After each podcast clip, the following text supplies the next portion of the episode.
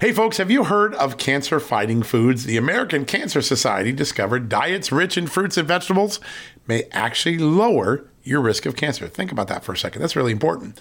Hopefully, you hear this and run to the store for five servings of fruits and vegetables every day. But if you're like me, you probably don't have the time to do that, right? So maybe you should consider adding Field of Greens to your daily health regimen. Each fruit and veggie in Field of Greens was doctor selected for studied health benefits. There's a heart health group, lungs, kidneys, and metabolism groups, even healthy weight.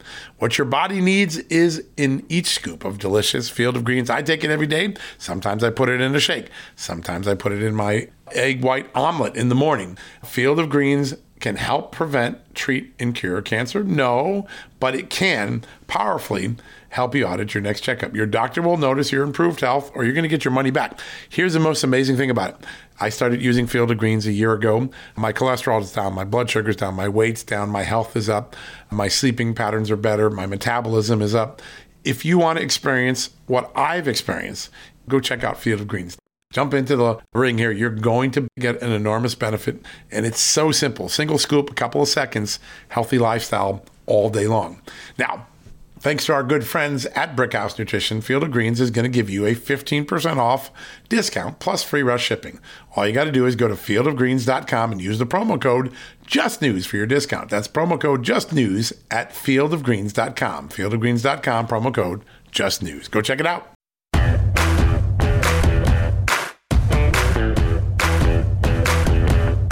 Hello, America, and happy Thursday. Happy chaotic Thursday. Yes, Capitol Hill is in utter chaos. Not because of a protest, not because of a hearing, but because Republicans simply are unable to count their own votes and understand where they are in the process of finding a new speaker. A little while ago, Jim Jordan withdrew a request to have a third vote for speakership because he was about to lose more votes than the 22 he lost yesterday or the 20 he lost on Tuesday. You have warring factions. It's not just four or five factions. It's seven, eight, nine factions that the House Republicans have devolved into. And then Jordan and Kevin McCarthy, the former or deposed speaker, came up with an idea. Why don't we just give Patrick McHenry, the current speaker pro tem, basically the placeholder, the ability to run the floor for two or three months? Now, I have been interviewing people on this show for several days about that idea into a person. They said, that's a disaster. Well, Kevin McCarthy thought it was a good idea and it just blew up. The conference is now more angry than ever. Two thirds of Republicans have indicated they will oppose it. So not only has the Jordan train slowed for a moment, the alternative of just putting a speaker that would require Democrat votes to get in has blown up on Republicans. There's utter chaos. There's utter disarray. That said, oftentimes some of the greatest strife brings some of the greatest resolutions. And at some point, there will be a clarity moment. I personally think a likely scenario is that the Republicans now are aware that there's no one inside their caucus among the 220 plus members that they have who can actually become the speaker. But you don't need a current lawmaker to be the speaker. You can go outside. And uh, that, that came up the other day with Donald Trump. Donald Trump's not the guy. He's running for president. He's got four trials. He doesn't want it. He wants to become president. He wants to stay singularly focused on that. But what if someone like Lee Zeldin came in? He is like Switzerland. He can talk to the moderates in New York and the Freedom Caucus as far out as Arizona and everybody in between. He doesn't have a long term ambition to be in Congress. That's why he left to run for New York governor. But he also is a guy that has shown toughness on Russia collusion, on Ukraine impeachment. He's a guy who could actually go into the negotiations with the Senate and get something that Republicans can say reward the constituents that put him in power. Unlike the last few deals, which have gotten, well, diddly widdly nothing. Just let that come in. I think at the end of the day, Lee Zeldin may be the Switzerland with a sword that a warring Republican caucus needs. Just from doing my reporting today, I've picked up a lot of sentiments that that is moving as a possibility. We'll see if the Republicans seize upon that. All right. We've got a great show for you today. Mike Huckabee, that's right, the former governor of Arkansas, man, I, I think is really one of the most thoughtful and inspirational and witty conservatives in America. Uh, so many conservatives have lost the art of using a good joke, a good quip to make a point without always being mean and shrill. Mike Huckabee does it with not only grandeur, he makes you laugh, but he also makes you think. And he's going to help put into perspective all that's going on in Capitol Hill. We're going to kick the show off with him. We're going to turn to James Carafano, one of the great national security minds. He's a top security thinker at the think tank Heritage Foundation. He's going to talk to us about something that broke a little while ago. China according to the United States Pentagon, now has 5,000 nuclear warheads, way more than we knew.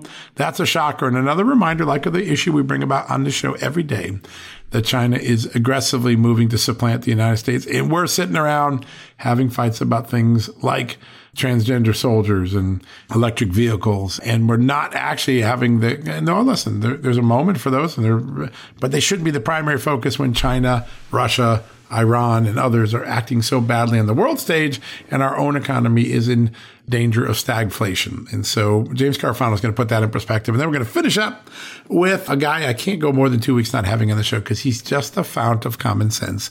Tim Stewart from the U.S. Oil Gas Association. We're going to talk about all the latest developments in the energy realm because energy security is national security. Energy security is economic security. And anyone who has studied the inflation that erupted on Joe Biden's watch knows that it began with the rise, the constriction of energy supplies in the United States and the rise of energy prices.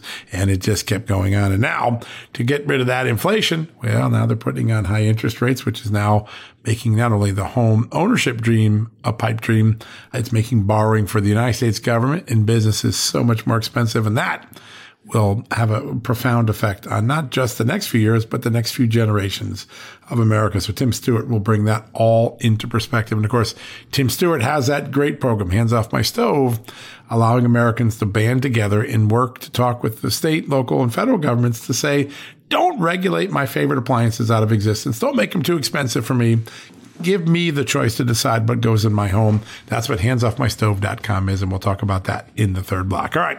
We got a great show. There's no reason for me to talk too much when that much firepower is on tap. We're going to take a quick commercial break when we come back. Former Arkansas governor, great television host, and preeminent conservative thinker Mike Huckabee up next right after these messages. Folks, everyone knows the next medical crisis is just around the corner, whether it comes in the form of a pandemic or something much more mundane like a tick bite. You and your family need to be prepared. That's what we learned from this last pandemic, right?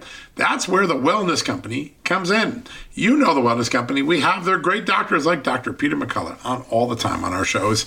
The wellness company and their doctors are medical professionals that you can trust, and the new medical emergency kits are the gold standard when it comes to keeping you safe and healthy, and most importantly, prepared.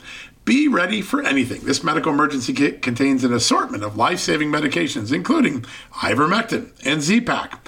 The medical emergency kit provides a guidebook to aid in the safe use of all of these life saving medications, so you know what you're doing. From anthrax to tick bites to COVID and even the bioweapon like the plague, the Wellness Company's medical emergency kit is exactly what you need to have on hand to be prepared. Rest assured knowing that you have emergency antibiotics, antivirals, and antiparasitics on hand to keep you and your family safe from whatever the globalists throw your way. Go to www.twchealth slash just today in order. That's twc.health slash just news and use the promo code justnews to save 10%. Folks, if you owe back taxes, fair warning, you're not going to like this. The IRS is mailing millions of pay up letters. Millions, I say. Then it's up to the 20,000 new IRS enforcement agents to find you. Why the IRS targets you and not millionaires? Well, because millionaires have tax lawyers. You don't, you'll pay up, plus interest and penalties. You need Tax Network USA, and you need them now.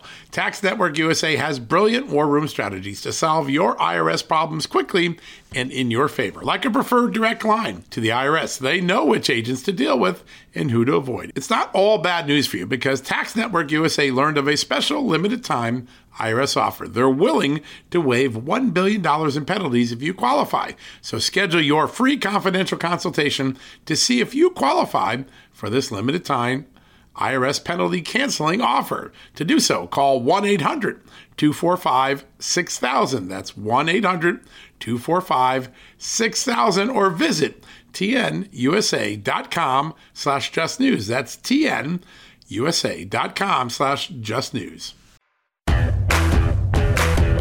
All right, folks, welcome back for the commercial break. As we've been talking, a very consequential moment for all of America, a very consequential moment for the conservative movement and the Republican Party.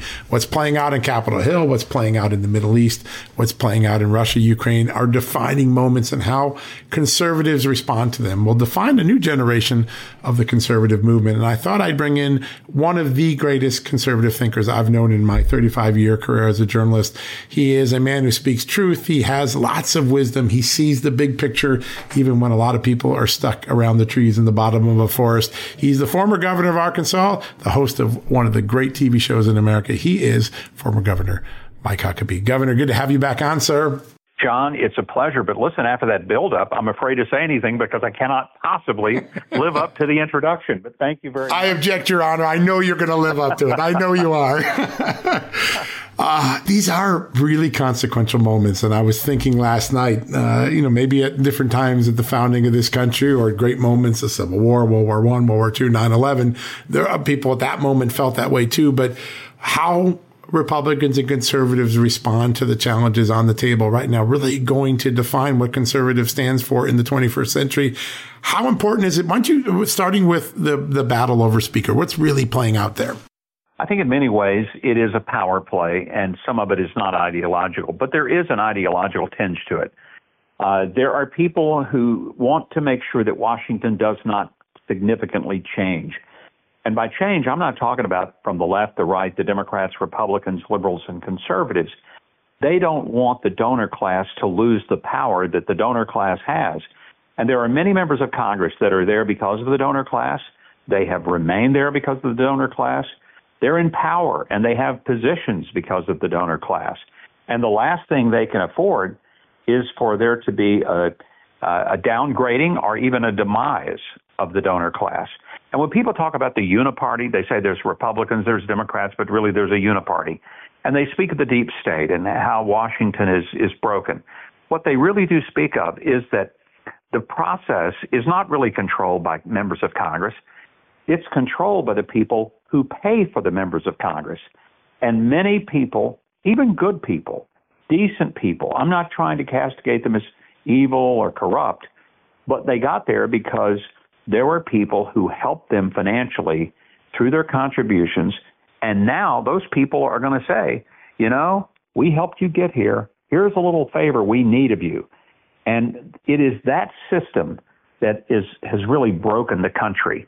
And so uh, it, it's one of the reasons that so many people in the Washington sewer hate Donald Trump so much because he doesn't owe those people anything. He didn't get there by their help. He is not a wholly owned subsidiary of the DC K Street donor class Washington sewer. And that's in many ways what I'm seeing play out here. I find it interesting that uh, Joe Biden and many of the Democrats will talk about these MAGA extremists. And, you know, they're, they're not even thinking about what they're saying. MAGA stands for simply Make America Great Again. You would think that most Americans, including members of Congress, would want America to be great all the time, not again, but never ceasing to be great. So you just want to ask them from a just honest language standpoint, what is it you do want America to be? If you don't want it to be great, you want it to be mediocre. Um, you know, maybe they should change theirs to "Mama," make America mediocre again, because that seems to be what they want, and they can just cry "Mama" all day and all night, and there you would have the basic difference between uh, the the populist, if you will, the Donald Trump supporters like me, and then you would have those folks who, both Democrat and Republican, just want to go back to the good old days where everybody patted each other on the back, they all had a good time, had cocktails together, and the country went to hell. Yeah, that is a dynamic that really is at work right now. There's an interesting dynamic when you take a look at which people are holding out on Jim Jordan from the Republican Party. Many of them are on the Appropriations Committee, the purse string people. And I think there is a fear that Jim Jordan might do actually what he says he wants to do, which is shrink some of this spending, which, you know, has grown $2 trillion a year just since the beginning of the pandemic. Is that Appropriations Committee team, is that part of that deep rooted class that doesn't want to give up the purse strings, even if that's the right thing to do for America? I, I think there's no doubt that that's a part of it. Uh, if it's all of it, I don't know. but I do think that there are people who fear that there could be a level of transparency that we simply don't have and haven't had in probably forever, where the citizens can know exactly when they watch the votes who voted for what. How did that money actually get used? It's a messy process, and it's made more messy if we knew what it was. So I, I'm confident that you're right, John. There, there's some anxiety about having to do uh, single uh, issue appropriation bills rather than throw it into a big omnibus bill, because then it's easy for a member of Congress to say, you know, there were a lot of things about that bill that were horrible, but I had to vote for the soldiers. Well, who wants to vote against the soldiers? Who wants to vote against uh, grandma's Social Security check? Says nobody. So if you wrap it all up into a package, then you're basically eating a fajita that's already been pre-made, and you don't even get to decide what goes into that tortilla. That's what I think Congress is uh, really afraid of uh, seeing happen and what they're trying to protect let's make sure that we just get packaged meals and you vote on the package and you don't get to go through the line and pick out the ingredients you want. Yeah. On the flip side of this, Democrats have their own problem, particularly as it relates to Israel and the Middle East, the anti-Semitism, the anti-Israel streak that has really grown in the progressive wing of the party for a very long time, particularly in college campuses and into the early new members of Congress. It's really getting exposed by this extraordinary heinous terrorist attack. Democrats have a difficult road ahead of them as well. Their president and a big part of their party are not on the same page right now. Well, and thank goodness they're not all on the same page because that would make the entire party anti Semitic and anti Jew. What a ridiculous thing it is to see Rashida Tlaib scream and yell and bawl her brains off uh, and blame Israel for what happened. And apparently it didn't happen actually at the hospital, but in the parking lot. And all the evidence, video, audio, um, geolocation evidence shows that this was not an Israeli airstrike, even though the media rushed to say that it was. And I'm thinking, my gosh, whatever happened to that uh, old view from the Chicago Sun Times where uh, the longtime editor said, if your mother says she loves you, kick her in the shins and make her prove it. You know, that used to be the standard in journalism. You took nothing at face value. You demanded to get more than one source, and you didn't run with it until you could verify it. Well, this was Hamas, a terrorist organization that had butchered babies and burned grandmothers in their wheelchairs. And we were to take their word for it that they said it was an Israeli airstrike that killed a thousand people. Therefore, it must be true because who could doubt them? Yeah, exactly. Yeah, the media's performance. Well, for much of the last six years, the media's performance has really betrayed the trust of this country. And yesterday was just another example. You take a look at the way the headline flipped in the New York Times over two hours without any real recognition that the Times was in some way responsible for those headline flips. It was a thing to watch. It was very, very concerning. There is a lot of other dynamics at work in the country right now. And one of them is that President Trump continues to rise in the poll. It doesn't matter how many lawsuits, how many indictments, how many investigations the Democrats throw at him, Americans are embracing him, perhaps in a larger way than they did in 2016 or 2020. What is the dynamic in are Americans trying to send an implicit message to the Democratic regime in Washington that putting your opposition leader in prison on trial in the courtroom is not the way we do things in America? More and more Americans are being shocked by the fact that you have a sitting president who, uh, let's say, if he legitimately won the election in 2020, um, is now doing everything he can to make sure that his opponent um, is unable to even get to the point of being on the ballot. That, that's just unheard of in any free country, certainly in America. We've never had that before. But the bigger picture, probably, John, is that the longer Joe Biden stays in office, the more people can see the contrast between the effectiveness of the policies of the Trump administration and of the Biden administration. Uh, inflation, higher interest rates mean that a family wanting to buy a home uh, will pay maybe for a $400,000 home $1,000 a month more, a month more than they would have paid because of the highest interest rates we've had in 40 years. And add to that, you've got an inflation rate but nobody's paycheck is keeping up with that inflation rate, so people are losing ground. And I don't care how many times Karine Jean Pierre goes to the podium and tells us everything's coming up roses, she still ain't Ethel Merman. And it ain't coming up roses. That's right. And people see it. Yeah, you're right. Uh, oh my gosh. Have you ever seen a White House press secretary like the current one? I certainly haven't. No. One of my favorite radio talk show hosts is a guy named uh, Dan Mandis in Nashville, Tennessee. And he's got a great nickname for uh, Karine Jean Pierre. He calls her Coringe John Pierre. I think I wish I'd thought of it. It's it's perfect. it's good because yeah, you do. Sometimes you're listening and you know it's so bad. You're like, oh my god, I feel bad for her saying that. No, don't say that.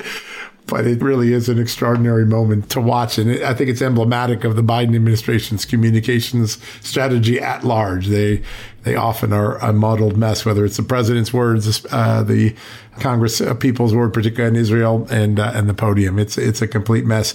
I want to step back for a second because I think you, you have great perspective in terms of the moment that Republicans find themselves in. When you look at the core sentiments of America, uh, vast majority of Americans, including Democrats, think the country's headed in the wrong direction. They're worried about spending. They're worried about security. They're worried about the border. All the dynamics could not be better for a Republican landslide in 2024. The Republicans are struggling with their one third leadership or ownership of Washington, the House. They have an indicted, four time indicted leading nominee, almost certain to get the nomination. What is the key for Republicans to come together and to have the sort of election like Ronald Reagan had in 1980? Because the dynamics of the country look very much like 1980, but the Republican Party doesn't quite seem to have the grasp on it yet. What's the key to getting the right strategy in place for 2024? It's a simple message.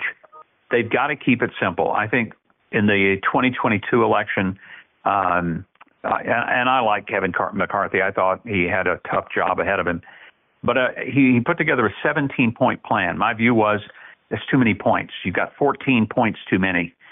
Make it a simple three point plan. This is about gasoline, groceries, and an open border. Keep it simple. Make sure people understand that the cost of their fuel, which is the cost not just of getting to work and back, but that adds to the cost of the bread they buy, of the uh, fruit and vegetables they buy because they have to be shipped. Well, shipping something costs money. And whether it's something you order from Amazon or take off the shelf yourself at the local store, the price is up in part because of transportation costs. That's gas. Groceries, 17% increase. That means the beans and the rice, uh, they're up as much as is the steak, uh, you know, and the, the glazed ham. So it's not just that a few things costs more. Everything costs more. That hits a family right in the proverbial breadbasket.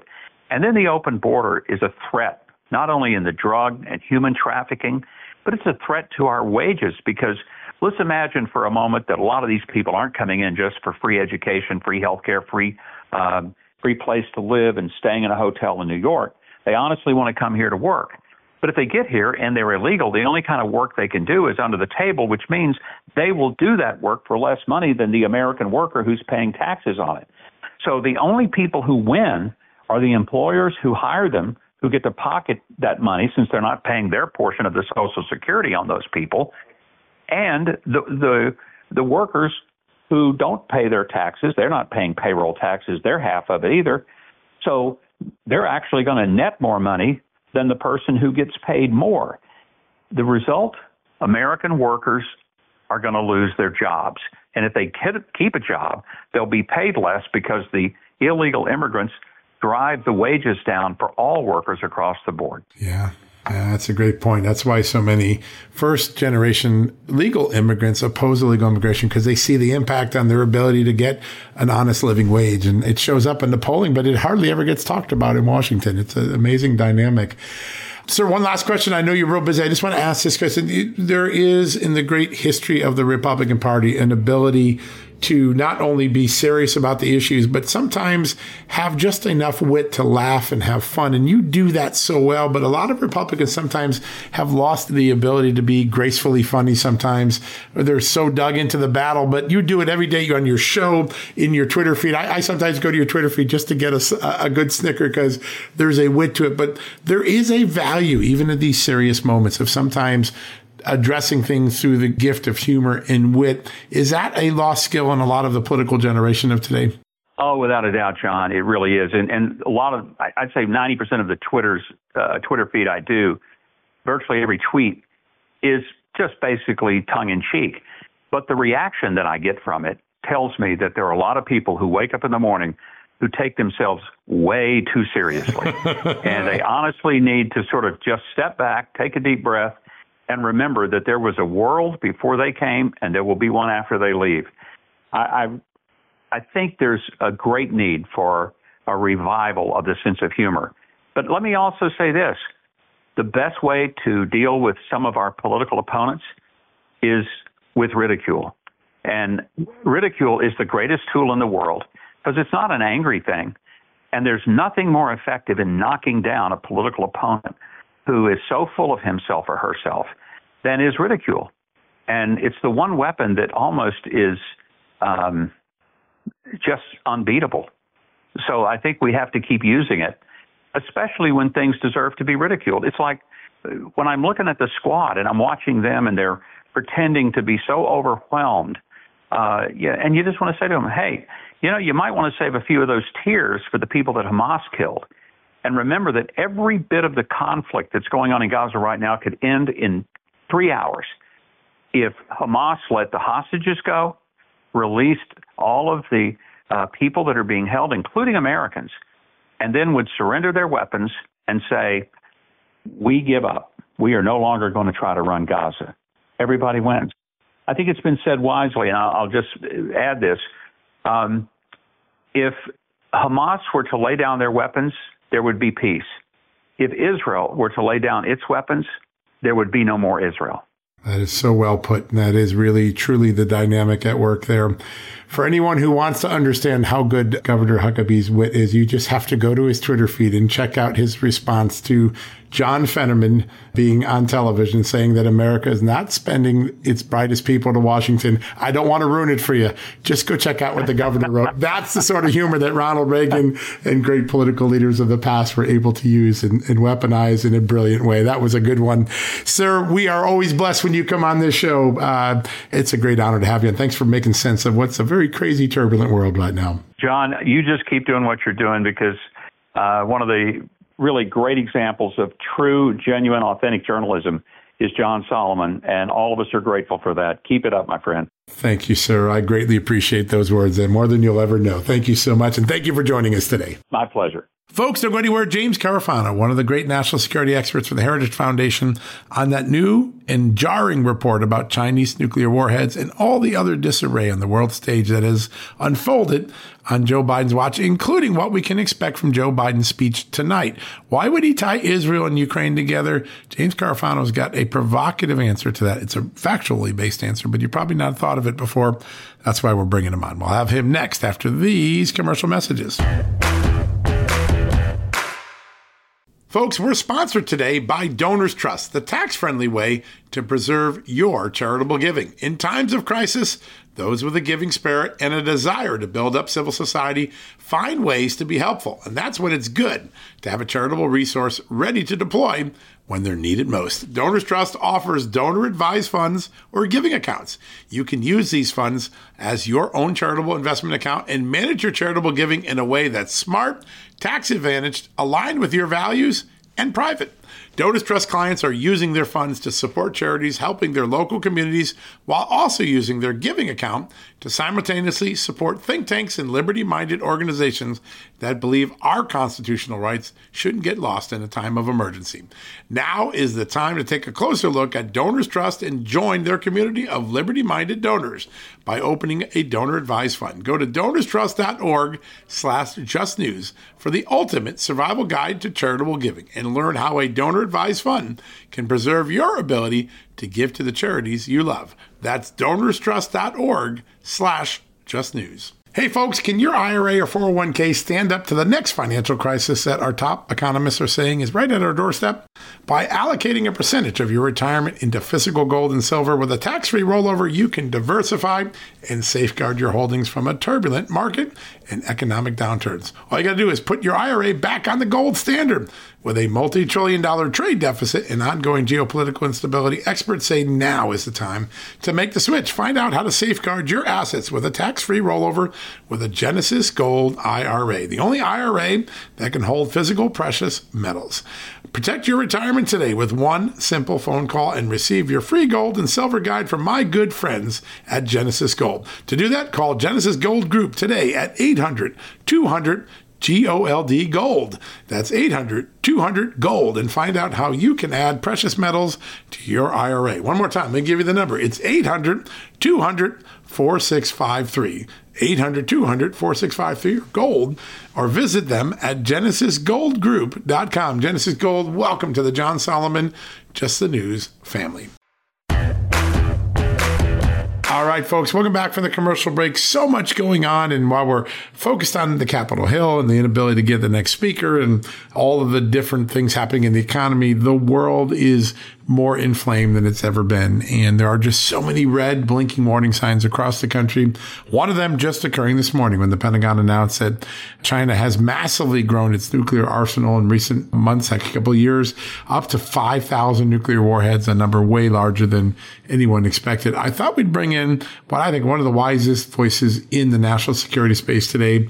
He's a senior counselor to the president and the E.W. Richardson Fellow at the Heritage Foundation, and he's our good friend, James Carafano. James, good to have you back on. Hey, thanks. Thanks for having me. So there's a lot to start with. I want to turn to China, but there's a little spot news tonight. President Joe Biden back from his trip to Israel, going to address the nation tonight. He's going to apparently tie Israel and Ukraine together. What should we expect, and what are the warning signs for you? Well, I think that the exciting news is Biden can stay up, you know, to give a speech. At past eight o'clock, huh? but uh, look, I, I think my one problem with the with the president's foreign policy from the beginning in Ukraine has really been um, to not have a bipartisan perspective on this. He's, he, as a matter of fact, he's gone out of his way to pit Republicans against Republicans on this and really kind of burn through a, a lot of goodwill. Because if you've looked at every one of the supplemental security packages that we've had so far, there's like, okay, X spending for Ukraine and then a spending for a whole bunch of other junk that Republicans just hate. And then on top of that, nothing to deal with stuff like border security. And yet, if, as if you vote against this package, then you're you're pro-Russian or you're pro-Putin or something. And now, you know, uh, we're getting an instant replay of this. We're going to package Israeli aid and uh, Ukrainian aid together again to make it more difficult for Republicans to to to have views on these things. And and again, I'm sure there'll be other junk in there which the president will do, and there won't be any border security money. So it again, rather than trying to be by like if you look at FDR during World War II, where he really tried to say, what do we do need to do to keep Republicans and Democrats together to fight this war? Biden has done exactly the opposite. He's framed everything as is how can I actually use this foreign policy to pit Republicans against Republicans? And so I think it's been been terrible leadership. And of course, the problem is is the irony here, of course, is if there was just a plain Israel package, here's the reality of what would happen. They'd get almost virtually every Republican vote and then be embarrassed about how many Democrats yep, defect. didn't vote for it. And so that's why the president wants to do it this way. Because Republicans have to vote for Ukraine, the Democrats have to vote for Ukraine because it's their president, their war. Right? So he wants to hide the problem in his own party by by doing it this way. It's it's just crass politics and it's terrible presidential leadership. Yeah, man. That gets to the larger issue too, which is the Democrats have had an Israel problem for a long time and they often keep it under thumb. They do a little reprimand here and there for one of the squad members for intemperate comments, but the truth of the matter is there's a large new generation of liberals that don't support Israel. They think Palestinians are the victims of an apartheid state, which, by the way, is ludicrous when you look at the definition of apartheid. ADL clearly calls it ludicrous. But this moment is really perilous for the Democratic Party and its longtime ties to the Jewish community, the Jewish constituency in America. a long time coming, but now it's happening. How bad can it potentially be for Democrats to have so much of their flank exposed on being really anti-Israel, and in some cases, even anti-Semitic?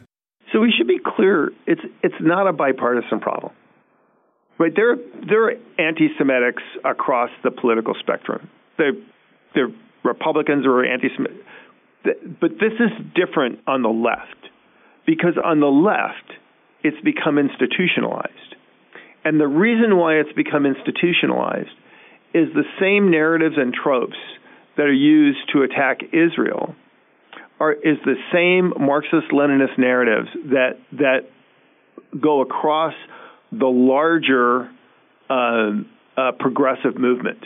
This idea about um, occupation, power, imperialism, the evils of whiteness, and all this stuff, and it's so all encompassing that you find people on the left who've completely embraced this woke ideology actually now on the streets fighting for something which actually is is antithetical to who they are. So, for example, you see, you know, members of the LGBTQ plus community out, you know, screaming support for Palestine because that's part of the leftist narrative. When if they actually lived in Palestine, they would be arrested and sent to prison for ten years for who they are. So it's it's almost nonsensical, but but but it's become institutionalized. And so the problem is when you have true anti-Semites. I mean, okay, there are people who are against Israel because they just don't really know the facts or whatever. It's just this is the narrative. All of our friends are going on protest. We'll protest too. But then there are people that are truly in their root of their evil soul, like the Squad, truly anti-Semitic people that truly actually hate Jews. They really, really do. It's not just about being fashionable and waving. Uh, a flag, you know, for Pride Day. They really, in the things, actually think that killing Jews is just, just, it's just fine, and they deserve it, right? And what ha- what does the left do? They are literally hiding and protecting these people because they have to, and, and no nowhere is this more seen than the Anti Defamation League, and just kind of watch this torture, right? So the ADL, the part of the leftists, they love being leftists, fun. They get to go to cocktail parties. They're out, you know, you know, you know, waving the pride flag and all that stuff. And we're like, dude, you're in bed with people who are anti-Semitic, and now the ADL finds that the very people that they've been loving and protecting and calling the rest of us racist and hateful people these are people just screaming for the death of Jews. And so the ADL is like, oh, wait, no, I'm not down with that. You know, okay, well, then you shouldn't be sleeping with these people. Yeah, it's a really great point. The, the visions and the, the incongruities of a large amount of the liberal or limousine liberal elitist circles are really getting exposed, I think, in so many different ways. And, you know, there's going to be a moment where there'll be a vote for censure of one of these members for things they've said or done. And it really put a really difficult light on the Democratic Party. It's probably long coming. I want to ask about the breeding ground for this anti-Semitism because it's pretty clear now just from the, what's played out at Harvard and UPenn and all the, the universities basically created one or two generation of young Americans who seem to have both a negative perception of the United States. They're down on their own country and then clearly been trained to think that somehow Israel is the oppressor and Palestinians are the good people in this struggle. Is there a moment of reckoning that comes just from a security perspective at these universities for allowing, you know, maybe 10, 12, 14 years of students to get indoctrinated in a large way through their own classes and their own ecosystems? Well, this is this is an issue that we've been co- concerned about for some time, and, and it's the the double evil here. So, first of all, anti-Semitism is a poison that corrupts civil society and civic institutions, and and so we are destroying the fabric of our very own coherence, and why literally the you know the people that are pushing the absolute worst of these divisive philosophies and critical race theory and anti-racism and and Black Lives Matter are the same people who are running to the streets to, you know, cry, you know, you know, kill kill the Jews. It's it's it's poisonous to the fabric of who we are. And so it's not even just about Jews. It's it's become a, a poison that's destroying our civil society, our educational institutions, uh, you know, even corporate America. It, it it is, but it's also created an enormous national security challenge because it is threatening our support for literally one of the most important allies we have, which is Israel. And and look, this is very easy to explain. we're not the world's policeman, we're not the world's babysitter, we're not the world's nanny, but we are a global power with global interests and global responsibilities. And if we want to defend those things, we have to be able to go there to do that. It's like if you're on vacation and you run out of cash, you don't get in a plane and fly back to your bank. You go to an ATM and you take out cash. You know, if it, we we need friends around the world so we can do the things we need to protect ourselves around the world. The stability of Europe is important to us. The stability of the greater Middle East is important to us. The stability of the Indo-Pacific is important to us. And what do we have in each of those parts of the world? We have a country that is absolutely dependable. It is our anchor. It's the one place we always go. We know we have friends. We always know we can operate with. They're going to help us out. And in in Europe, it's it's been England. It's been England since 1917. In in the Indo-Pacific, it's Japan. In the Middle East, it's Israel. Israel went from being an active American altruism with the birth of Israel to actually being, well, we're not really sure whose side we want to be on here in the 40s. But but during the Cold War, we realized that as the Chinese, as the Russians, the Soviets were trying to move into the Middle East, the only country we could ever count on was Israel. And so it is become the indispensable ally, the country we can always count on. If the if if Israel goes down, the region will burn. And if the region burns, we are not going to we are not going to not get burned, right? And people can say, well, we could become energy independent again. But the reality is, is 20% of the world. It's not blood for oil, but 20% of the world's energy flows through the Middle East. If that shuts down, it's global depression. Global finances go through the Middle East. Global um, aviation routes go through the Middle East. Most most of the world's key maritime traffic goes through the Suez Canal this is not a part of the world that we want to burn to the ground. And I'm not, and I'm not, I don't want to be the world's policeman, but I'm, I don't want to be stupid. And, and just like I, you know, I, just like I, I don't want to see the police station burn to the ground when I'm trying to keep the burglars out of my neighborhood. I, I want Israel to be standing tall. And, and I got to tell you, th- there is never a worse time for us to turn our back on Israel. Iran is behind all of this. Hamas and Hezbollah are tools. They want a war against Israel because they want they they want Israel to be weakened. They want the United States to be humiliated, and then what they're going to do is they declare themselves a nuclear power right in the middle of, of the presidential election. Biden will be caught in a blind spot. A new president will walk in the door with a nuclear Iran. I mean, it'd just be a nightmare scenario. So that's the stakes here. Yeah, you, you've laid it out perfectly. There are so many things. When I came to Washington 35 years ago, there were certain truisms that no matter whether you talk to Democrat or Republican, you heard. Uh, we don't want Russia and China ever to be pushed into a corner together because they would make a terrible alliance. We always stand by Israel and uh, we need to keep Iran from nuclear capabilities. We have to defend Taiwan uh, against any aggression. Today, all of those dynamics are on steroids in the wrong direction against the interest of their how has all that happened in such a short period of time on Joe Biden's watch? Why is it happening? Well, you know, I can explain what happened to the modern Democratic Party. Um, it, it's changed, right? I mean, Israel used to be the one issue in the United States that was truly, completely bipartisan. Democrat, Republican, didn't matter.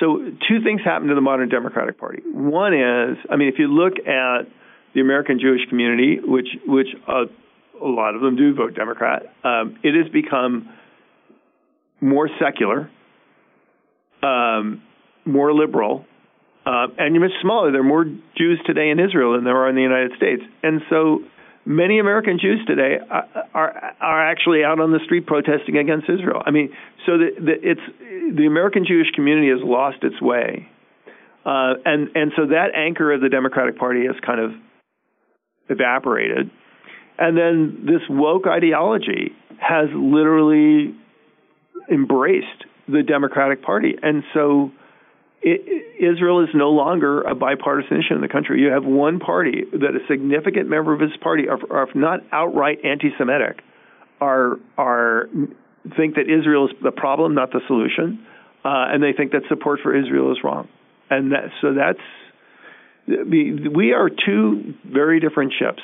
You know, the, the you know, well, you and I are old enough to remember when you could say uh, foreign, you know, partisanship ended at the water's edge, right? Um, because and it wasn't because we all got along, but it was because if you looked at the Republican and Democratic parties, they were relatively diverse, both geographically and ideologically, and you could find a Republican that was a super liberal and uh, and a Republican that was an, a, you know a conser- you know a conservative. You could find a Democrat like you know Scoop Jackson, who is maybe the toughest hawk in in the Congress from and and uh, uh, uh, and George McGovern, who was so liberal, he was the the standard bearer of his you know party to get out of the war in Vietnam. Well, you know, since the 90s, we've become very, both political parties have become a lot less diverse, and so the the the Democratic Party is when it comes to real hard security issues and they're they're they're just in a different place and and so we you know the American Republican Party today is let's be honest it's not a Republican Party. It's a conservative party. And that's part of the reason why we see this struggle with the House leadership on the Hill is is the party's inability to to grasp the reality of who it is. It is a conservative party a party that believes that foreign policy for example is made based on America's interests and that we should do things that are in our interests like like taking our alliance with Israel in, incredibly seriously and not empowering you know, country Iran, which is our enemy, actually giving them tens of billions of dollars so they could then underwrite basically a war against Israel. So Americans are faced with a real choice here. I, I mean, I'm not you know, we don't we agree on everything and everything, but but these are two parties headed in two very very different directions and we're a 50-50 country, and, they have to decide which kind of America we want. Because the Joe Biden America, right? He was he was throwing Israel under the bus. He would had no good for the government. You know, he was empowering Iran. Now the war starts, and all of a sudden, you know, he's supporting Israel. Well, that's that's not sustainable.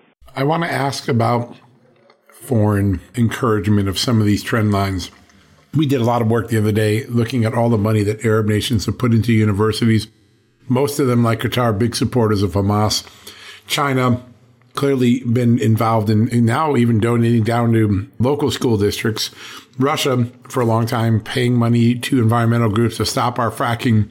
Have our foreign enemies in some way used money and influence operations the last two decades to create these dynamics that have turned at least a part of the Democratic Party into sort of tools for their long term interests? Well, absolutely, but because they're following the classic Lenin Marxist line. I mean, this was the strategy that the Soviet Union had, which is help your enemy defeat themselves. Right. Division from within, right? Right. And so this is if you at the root of all these things, equity, you know, all this stuff, all this nonsense, at the end of the day, it leaves American weaker. Yeah, you guys get rid of your fossil fuels. Yeah, you should do that, right? That's gonna we're gonna be way better off, right? Get rid you know get rid of a society that that prize prizes innovation and success and achievement and hard work, and instead insist everybody get everything for free. That's going to make things way better. You know, pit Americans against Americans.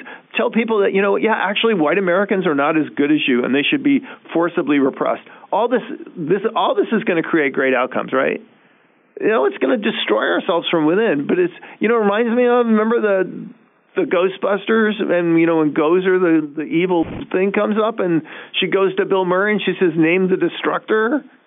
Like, and then the marshmallow guy shows up. It's like you guys pick how you want to be destroyed. This is what the Russians and the Chinese and the Iranians and these Islamist radicals are doing to us, they're going to the American left and say, you pick how America should be destroyed. Do you want to destroy it by by undermining uh, responsible energy policy, or do you want to destroy it by by weaponizing your government against its own people, or do you want to destroy it by you know pitting Americans against Americans, or stupid foreign policy where you're enabling our enemies and you're beating up on our friends? You pick. And and now we're picking like well all of the above. It is pretty amazing. And I do think that the big learnings for Americans is how much the foreign money is aligned with what the Democratic Party has moved towards. That there almost is this unholy alliance between these foreign interests that want to divide America and the Democrats who are literally carrying out that mission day in and day out, including yesterday with the protest in the Cannon building. I want to turn to the report that came out this morning because it, it is a red blinking alarm and it, we don't, uh, with the exception of Heritage, Heritage does amazing work on China all day long. You do particularly 5,000 nukes, maybe a 10,000 in the next decade, way many more than I think people were expecting to hear from this DOD report and other signs of really aggressive posture by Beijing against Russian and Western interests.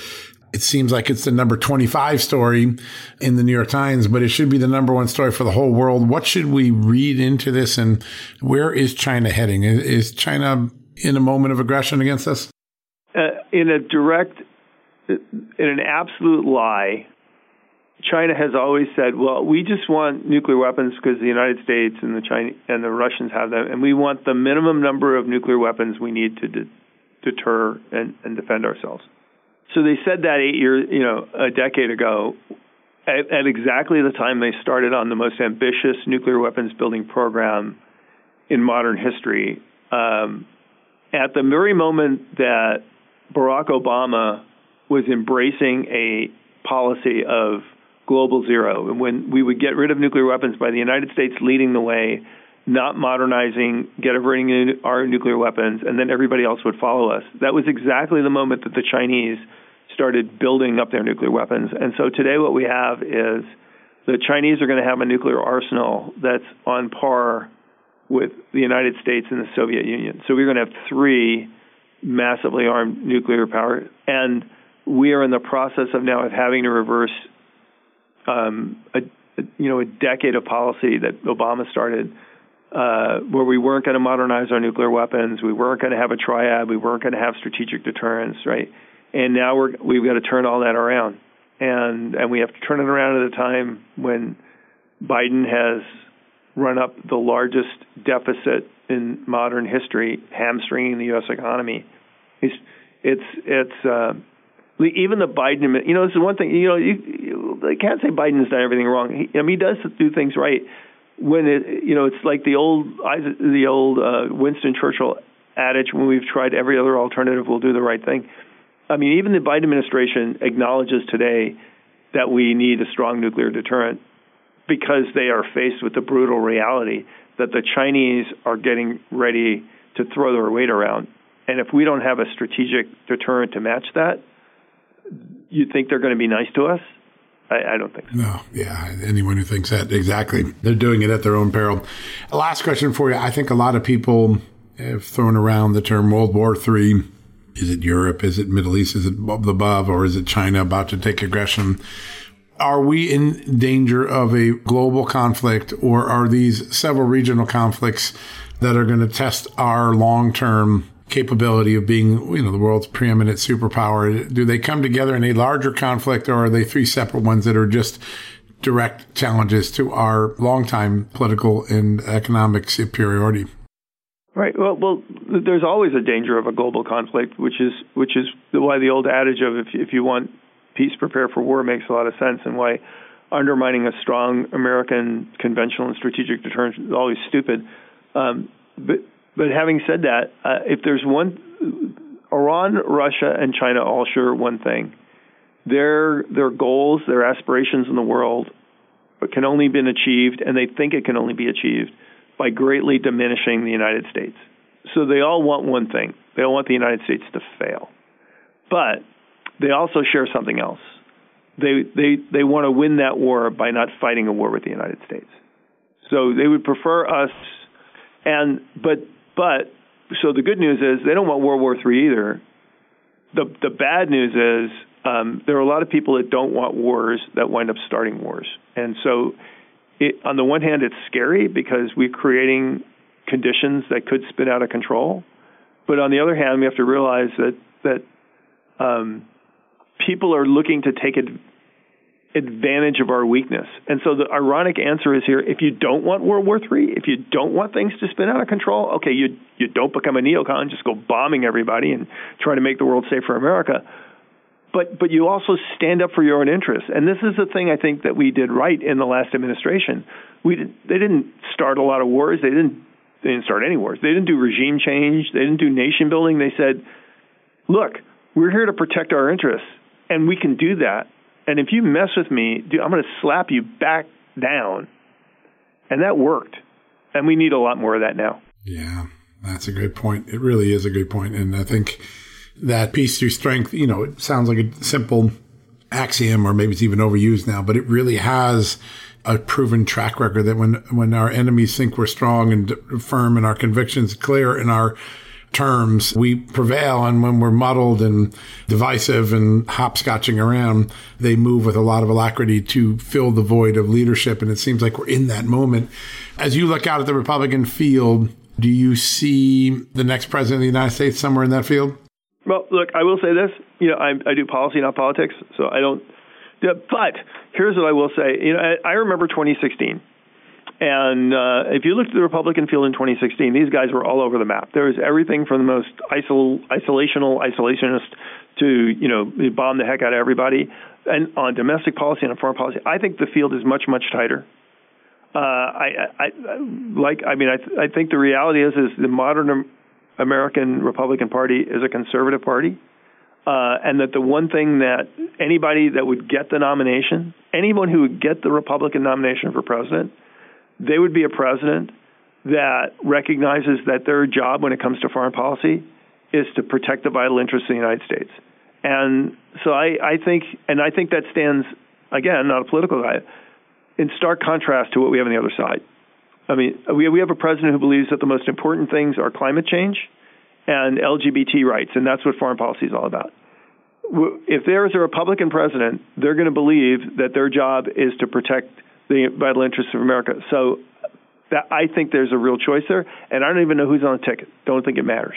I think it's that story. And there is a real homogeny of really what the approach is and use of power is. And I think the big change is when I came here and literally before I got to Washington for most of the last 60 years, defining the American interest was the first step and then implementing a foreign policy. You define the interest and you, you implement American policy based on that interest.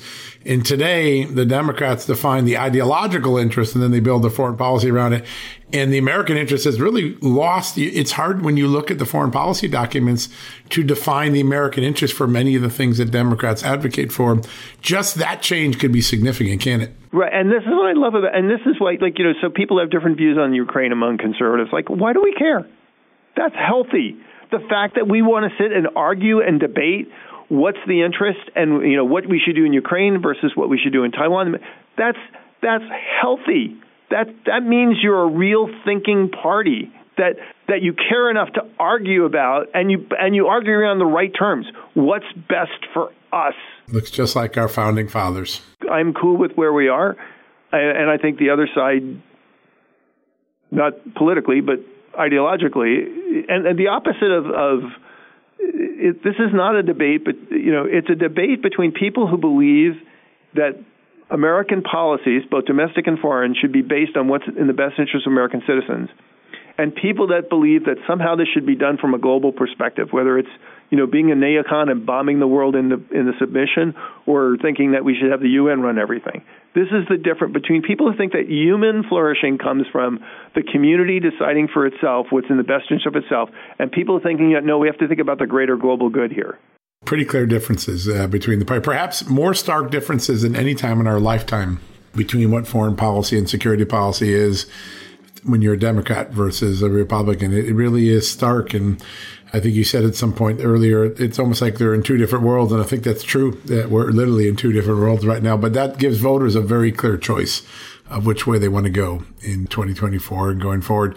James, it's always an honor. You are one of the smartest people I've ever read, talked to, or followed in the security space. And I think today, with everyone feeling so uncomfortable about the state of the world, it's great to have that sort of strategic thinking about where the fixes are. And you, you and the great folks at Heritage are, are putting together some of the best policy ideas and policy prescriptions of anyone in the country right now. So thanks for your time today. I'm really grateful. Thanks, my friend. All right, folks, hold on to your gas stove protect the gas grill, make sure you like your ceiling fan. Tim Stewart's going to tell you about all the efforts to regulate those out of existence and give us a sense of where gas and oil prices are going with the Middle East conflict now raging between Israel and Hamas. We'll have that next in the third block, right after these messages.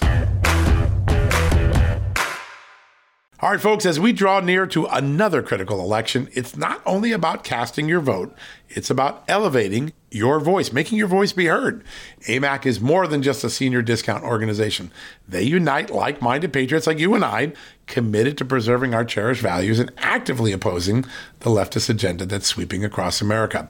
Just look at their recent victories. AMAC members helped to push forward an investigation into practices that inflate drug prices. They successfully defeated ranked choice voting in order to protect traditional voting methods, and they've also helped block a federal takeover of elections.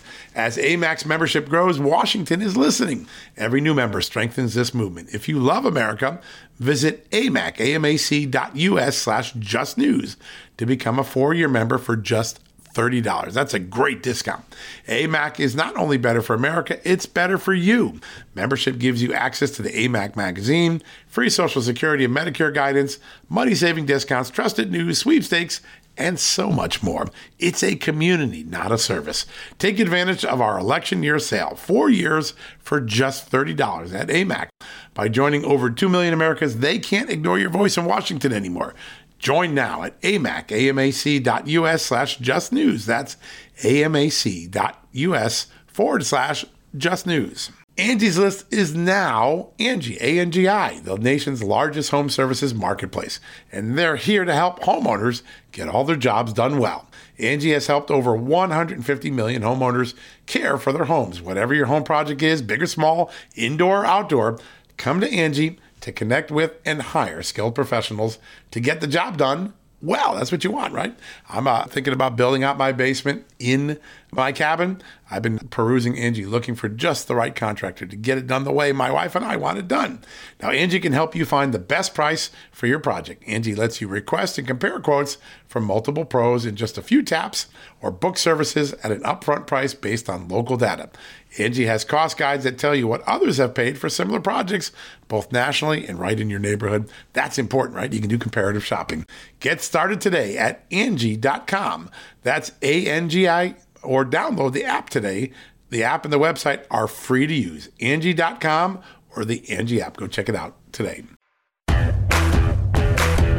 All right, folks, welcome back for the commercial break. We have been talking all day about the world in such turmoil. One of the places where the consequence of the turmoil is going to continue to hit home, very close to home, is in energy security, energy prices.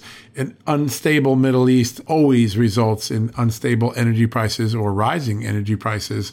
And where weird alliances now. Joe Biden pushing Saudi Arabia and Iran to talk together. Boy, that's not a great idea. Hey, well, let's give the bad guys in Venezuela more oil. That happened with Joe Biden today.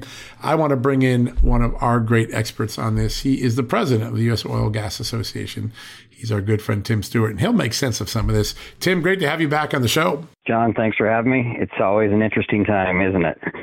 It is. It is. Uh, uh, I, w- I use the word consequential, and I feel like sometimes it's overused, but right now it feels so fitting. Let's start with the Middle East. Uh, a, a, a war in Israel, Arab partners, maybe a shifting alliances right before our eyes. The Saudi Arabia Iran talks really caught a lot of people off guard. Tell us the impact, first, what you see in the Middle East and the impact it could have on energy supplies. Sure. You know, I think whenever you have a conversation with uh, with anybody about the Biden energy policy and foreign policy, you have to begin with an acknowledgement, you know, kind of like on the liberal college campuses where they start every meeting with, we acknowledge that we're sitting on such and such indigenous people's lands or something like that. I think you have to begin every conversation. Do you have a new one for Biden?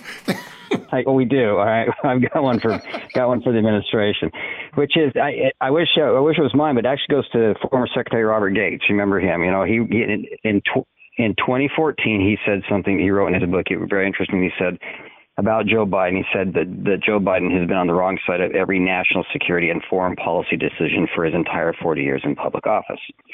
And that's you, you see that unfold this week. It's just been phenom- It's just been amazing to watch. It. Somehow we've gone from the Abraham Accords to Middle East war. We went from Iranian sanctions to a $6 billion transfer we've gone from energy independence to depleted oil reserves. You know, it's and this just happened in in in sort of record time, three years, where we've had such this upheaval, this change.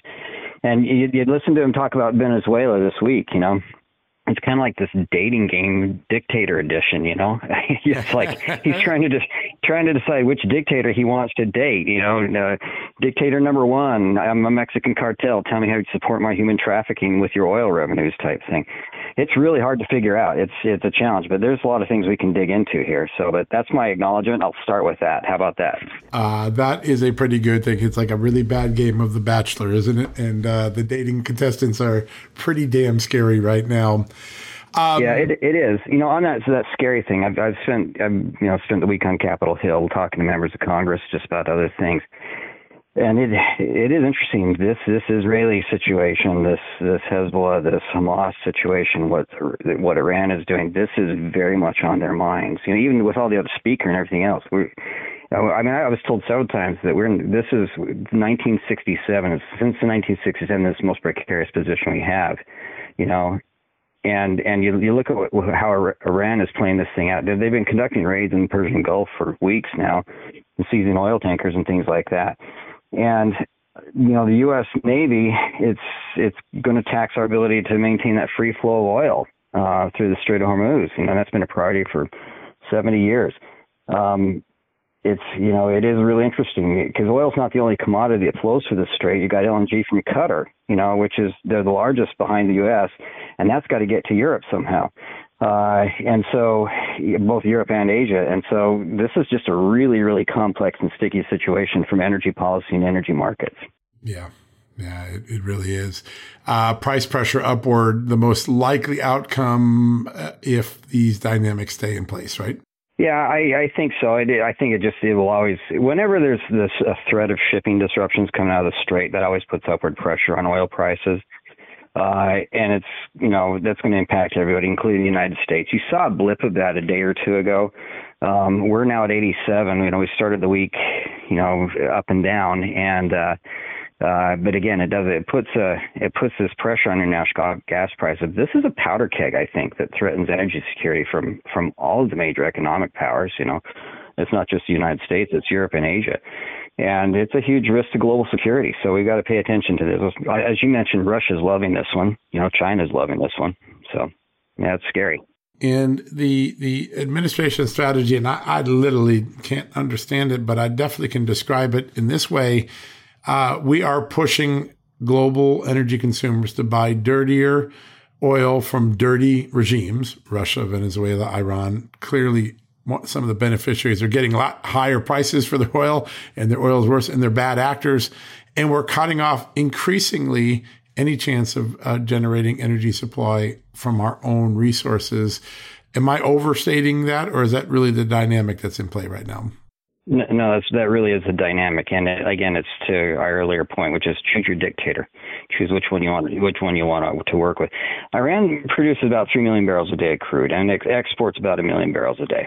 Okay, if the U.S. were to actually, in, in, and U.S. has had sanctions on Iranian oil, and they largely ignored them until ten days ago. And by ignoring those sanctions, allowing Iranians to put more crude into the system, Iran was making an extra billion and a half or two billion dollars a month of walking of walking around money. You know, and, and what what do you do with that? Well, you don't build hospitals; you fund Hamas. You help Hamas and Hezbollah. Yeah, yeah, yeah, and and that's and and Venezuela is the same thing. Both of them are, as to your point, they produce very very dirty crude.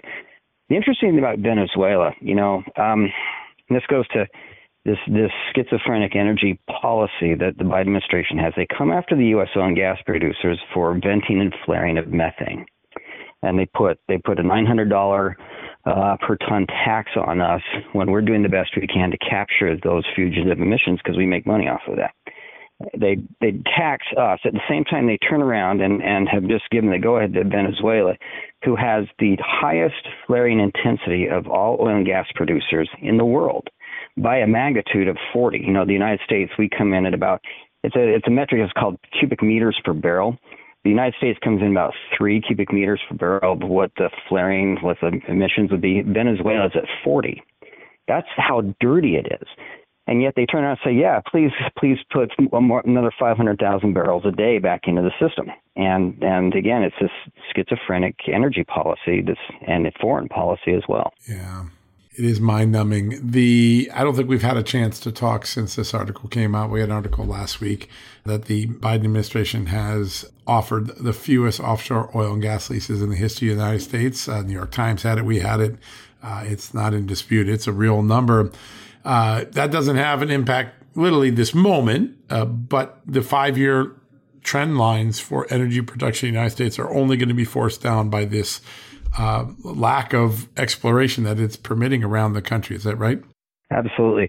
You know, uh, uh, the statistic we always use is about the federal oil and gas assets that, that's going into the system every single day is about 10% of what we do. It's about a million barrels a day. And a big portion that's the Gulf. Uh, those Gulf plays are very different because those wells are so expensive and so high risk, but they're also very, very prolific. And what the administration has done is, the way I describe it is, uh, they have they have gone ahead and, and they've been required by Congress to have an offshore leasing program. They wouldn't do it if it weren't for the IRA bill, where they tied offshore wind to to oil and gas leases. So what they've done is they've offered the absolute bare minimum that allows them to meet the, the letter of the law in areas that are not particularly interested by the industry to to go out and explore. Uh, essentially, they've taken what the industry thinks is the more lucrative and potentially higher producing uh, areas and have not offered them for leases and offered up, frankly, garbage. And that's the big problem. And what that does is that creates a, I call it a donut hole in the, the leasing and the production process. When you sit idle for several, you know, several months and don't get anything, then the industry gets behind. And so you're absolutely right. It will create, we won't, we won't see it in the short term, but 10 years down the road, there will be a significant shortfall in U.S. production. But in the terms of, you know, millions of barrels that, that uh, compared to what we're doing right now. It's really frightening that way as well. It's unthinkable. We're literally handicapping the next generation of Americans with the decisions we're making today. And uh, it's so obvious, and it's so obviously against the American interest in this turbulent world, but it seems like there is no uh, stopping what, what the Biden administration is going to do. I want to pivot to another area because I think more in the last month than at any time since I've been a journalist, there seems to be an awakening in the general populace and even in the news media, and certainly even among policymakers, that the electric vehicle revolution is has the cart before the horse in a really big way. Uh, there uh, reports in New Mexico, Colorado of electric bills going up because of the cost of charging vehicles. Uh, there are all sorts of concerns about um, grid incapability, certainly flowing from the failed energy secretary um, cross country travel with an EV that didn't work out too well for her. Uh, there are clear uh, statements now, even Democrats saying the grid can't handle this. We don't have a pollution strategy for the batteries. We don't have a mineral strategy or, or, or rare minerals for the batteries. This is the first time where I think collectively, many people who for the longest time advocated electric vehicles have cried uncle saying, uh, we're not really ready for what we started. Is that a sustainable moment? And if so, what's the solution? What do we do to take advantage of that to make sure that corrective action is going to be taken rather than just look at it and cry over spilt milk? Well, I, you know, I think a lot about this because you know I've complained to you repeatedly ad nauseum about my experience with my electric vehicle, uh, and and uh, so I'm, I have my wife drive it because I don't have to complain about it anymore. But um, you know, John, it, there's whenever there's an, an adaptive technology that comes in, there's this period that's called the trough of uh, uh, disillusionment. Okay, and that's where the early adopters grab in. Uh, they jump in and they talk about how great a, a, new technology is, but then you go through the cycle and you realize, well, it's maybe not as great because the promises have always been much greater than the actual deliverability. And I think where we're at right now, the U.S. automakers are seeing uh, being being forced to move towards an, this very very broad adaptation of technology, where there's a lot of disillusionment with it. And I think EV owners themselves are saying, well, this was a nice thought, but I'm not going to do another one. I know that we're not going to buy another EV for, for exactly the reasons you just laid out. The, the infrastructure still is not there, and the reliability still isn't there. And I'd much rather just be able to, to do something I'm familiar with.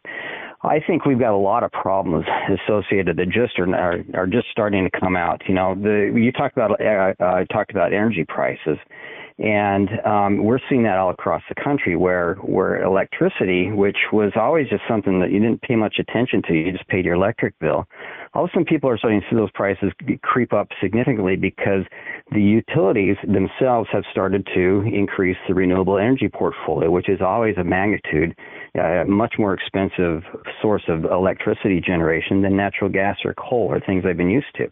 And that is passed on to consumers, just like every other government mandate that's passed on to consumers. And that's really starting to bite people in, in the wallet. And I think, uh, you know, we're, we're entering this really interesting uh, period of time where you look at the, the automaker strike and that's really starting to, to call to attention that the automakers are being forced to manufacture something that the consumers don't want at a much higher price than the afford than the automakers can actually afford to make the vehicle. It's basically a forced bankruptcy. It's a mandated bankruptcy that the that the Biden administration is putting the automakers through, and nobody wins in that circumstance. So, you know, I, from the industry's perspective, we talk about, about a lot about EVs. I think the missed opportunity from my end, and I will take blame for this because we don't talk about enough, is is well, look, what's the happy what's the happy medium here? And it's a it's a gas hybrid. Everybody that I've talked to, everybody that owns a gas hybrid, you know, uh, loves it because it gives them maximum flexibility, and they can either virtue signal or just you know put around town and and not have to put gas in their car for for six weeks. I think from the industry's perspective, we need on on my end, we need to be supporting the, the auto manufacturers more on on moving towards those type of models, and that that sort of accomplishes a number of purposes, but more than anything, it actually allows for reliability and affordability. It is pretty remarkable to understand. And, and, you know, I think there's a lot of good intention people, and there's also a lot of good intention interest in the cars. They look cool, and but if you don't build the infrastructure for them, all you're doing is setting up for failure. And that's literally what we've created here in America now. I, I was in a um, Uber the other day and the, the guy had a Tesla and I'm sitting in the back seat and I said, Hey, how, why do you like the car? I said, Oh, it is so cool. It's high tech, but I got to tell you, it is a pain in the blank to try to charge it. If I use my home charger, it takes like 48 hours. I sometimes have to drive 14, 17, 18 miles and try five different locations to find an available charger. It costs me nine bucks to charge, even at a half fill. It's so much easier to put a hose from the gas tank in and do it. I really have buyer's remorse. I mean, I like the experience, but it, it's just become a personal aggravation and it's affecting my career. You know, I, I, there are days where I haven't been able to drive because I'm waiting for my car to charge. So yeah, shocking. Yeah, it, it is really interesting. It is it's shocking. And, and this is like, that is sort of the the Biden energy policy summarized right now. Uh, I got a, a Tesla's a great vehicle, but using my Tesla is not always practical. And I tell people, look, the, the Biden on if you're talking Bidenomics and energy policy, summarize it this way, which is to your point, you take most expensive energy, which is electricity right now, and you have it be generated by the least reliable and most heavily subsidized source, which is wind and solar and then you then you heavily subsidize the most and the most expensive and least reliable form all the way through 2060. So we're looking at 40 years ahead of us. Then you take away everybody's choice and you mandate everything, and everybody has to rely that they have to rely on this most expensive form of energy, and then you push it down into their homes, which you and I talk about all the time as well, furnaces and gas stoves and things like that. And then you know you do this without the infrastructure in place. To your point, because the infrastructure is not there to actually meet the demand to supply this most expensive form of electricity. And while you're at it, you rely on China for all the manufacturing capacity to get yourself there. And you sit back and you sit back and you feel good about yourself because how morally superior you are to everybody else who uses fossil fuels. And that's really the Biden energy policy right there uh, it's unfortunate. So. It is, and there isn't one ounce of common sense in that linear argument you put there.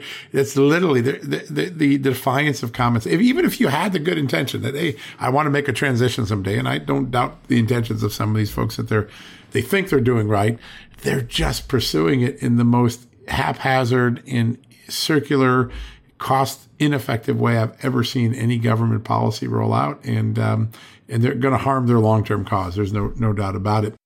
One, one, sorry, sorry, sorry, John. One final thing for your listeners. Okay, let's just talk about how we get from here to there in terms of where you create, where you generate the electricity to get it to your Tesla owner's garage. Okay, it means we have to grow the high voltage transmission system by 57%. That's going to take 80 years. The DOE says that we need 57% growth in high voltage transmission. The big lines that you see driving down the interstate. Right now, we have 240,000 miles of, of HV transmission lines. We've got to get, we got to build 1,700 miles. Right now, we build 1,700 miles of high voltage transmission lines per year. At this rate, we've got to build 136,000 miles. It's going to take us 80 years to get from here to there, just to get the energy from the place it's generated to your Tesla owner's garage they we've been sold a bill of goods and um, it's expensive. You know, where are we going to get the linemen just to build that? You know, we don't have the workforce to do we that. Don't. And we have a hard time so, staffing restaurants right now. Yeah, exactly. Real, yeah. Uh, yeah. It's uh, so so uh, in inward from this, there are the macro energy policies, which we've already talked about, the the uh, withholding drilling permits, uh, shifting and empowering dirtier and less uh, trustworthy regimes to sell oil to the world instead of us. Uh, but as you move energy policy closer, and closer inward, obviously electric vehicles, the subsidies, and other things, putting the cart before the horse.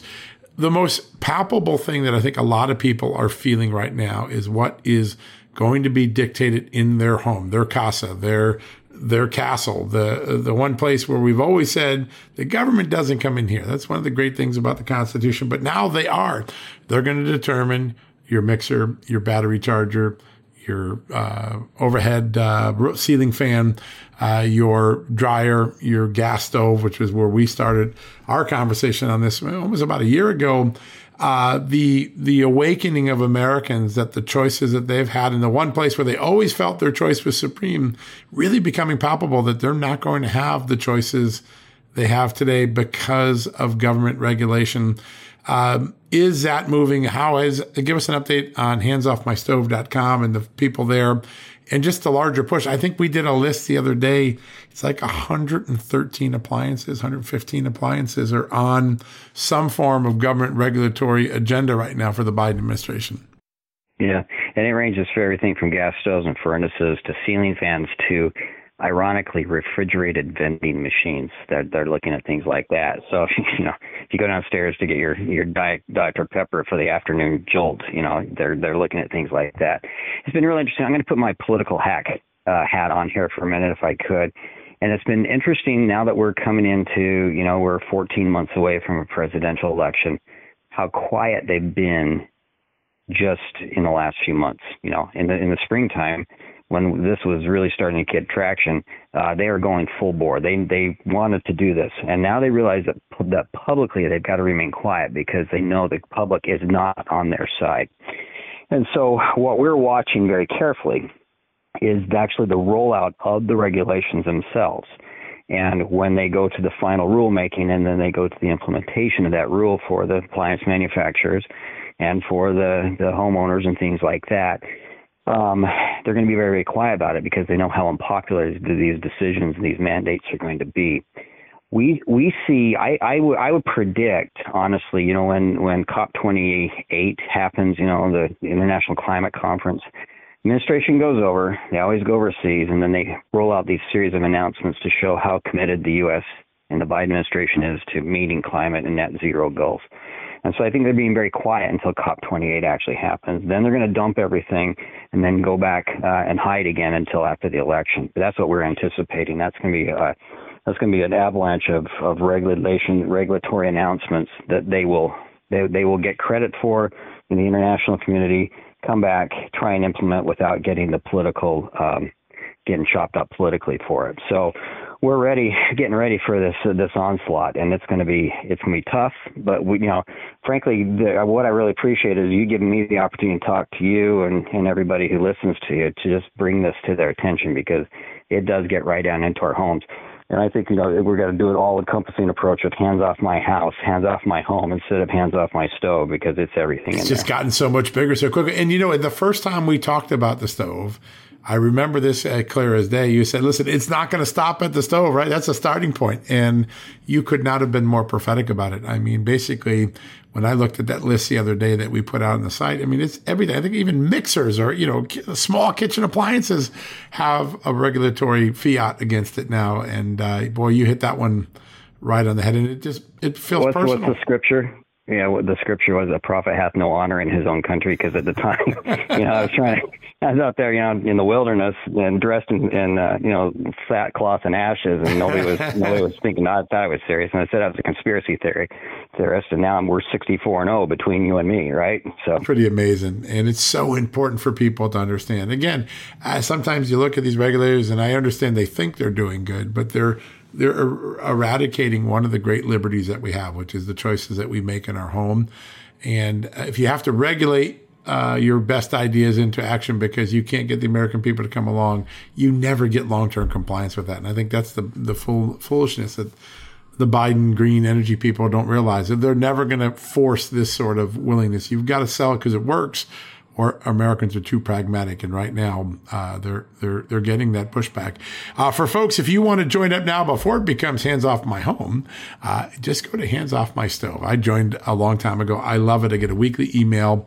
It is an incredible program of like-minded people like you and me, common sense people uh, we're not, you know, we're not trying to be silly. We're just trying to be common sense. And uh, Hands Off My Stove is an incredible movement of people just trying to have a conversation with regulators that says, "Hey, I get to decide what's in my home. You don't. Let's let's have that conversation." And Tim has set this for Thousands of people are joining. Uh, and uh, the weekly resource, the, the information that Tim and his team puts together, really valuable. I'm so much smarter every time I read the email. So go sign up today. Costs a buck a month. You can't even get a cheap coffee for that anymore. So go do that and, uh, and join the army of Americans that are saying, hands off my stove and soon hands off my home. Tim, it is always an honor to have you on. These are such consequential times, and uh, energy policy is really our security and our economic security. Uh, and you help make it so much more understandable. It's a real honor to have these conversations. Great to be with you, John. And again, uh, you're on the Lord's errand. I appreciate you giving us the opportunity to visit, and and I, I can't help but think your listeners are probably some of the best educated on these issues because of the uh, the quality of people and the breadth, depth and breadth of the issues. So thanks for having me on. I really do appreciate it. Well, we enjoy it. I look forward to this conversation every time. In fact, if it goes a couple weeks, hey, where's Tim? I want to get, uh, get Tim on. So we, we love having you. You're, you're such a great resource for all of us in the country. All right, folks, that wraps up another edition of John Solomon Reports. A big thank you to all three of our guests, Mike Huckabee, James Carafano, and of course, Tim Stewart. A lot of really thoughtful conversation and factually based information. We give you the facts. We let you make up your mind. You can't get better than Huckabee, Carafano, and Stewart to give you some new information that you can base good decisions decisions on. Keep an eye on Just the News. We'll have it covered day and night. If you want to join the fight against the war on appliances, go today and sign up at handsoffmystove.com. Buck a month. You join the Citizen Army. It's pretty cool. Actually, they're doing really great things. All right, we got a great show tomorrow and on Sunday. We got a lot going on. So, and Saturday, Sunday, we're going to have Ron DeSantis on for the whole hour. You can hear his policy agenda. Yeah, he's a far distant second. Looks like Donald Trump's going to sew this up. But Ron DeSantis has some ideas, and it's always good to make an informed decision after you've heard all the candidates. You've heard from Trump, you've heard from Burgum, you've heard from Vivek Ramaswamy, you can hear from DeSantis. Hopefully, we'll get Nikki Haley and Tim Scott as well, and we'll round out that great crowd. So you can have six of the top folks in America before you decide. So we'll have all that. Until then, God bless you and have a great night. Folks, if you owe back taxes, fair warning, you're not going to like this. The IRS is mailing millions of pay up letters. Millions, I say. Then it's up to the 20,000 new IRS enforcement agents to find you. Why the IRS targets you and not millionaires? Well, because millionaires have tax lawyers. You don't, you'll pay up. Plus interest and penalties. You need Tax Network USA, and you need them now. Tax Network USA has brilliant war room strategies to solve your IRS problems quickly and in your favor, like a preferred direct line to the IRS. They know which agents to deal with and who to avoid. It's not all bad news for you because Tax Network USA learned of a special limited time IRS offer. They're willing to waive $1 billion in penalties if you qualify. So schedule your free confidential consultation to see if you qualify for this limited time IRS penalty canceling offer. To do so, call 1 800 245 6000. That's 1 800 245 6000 or visit tnusa.com slash just news. That's tnusa.com slash just news.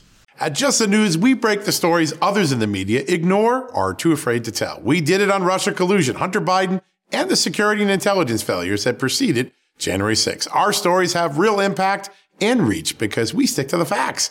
I'm John Solomon. You can help me expand our honest, unvarnished, and unbiased reporting by becoming a premium member at Just the News. You'll get an ad-free experience and exclusive member-only access to events, and you'll be helping us dig up more truth. Join today at justthenews.com slash subscribe.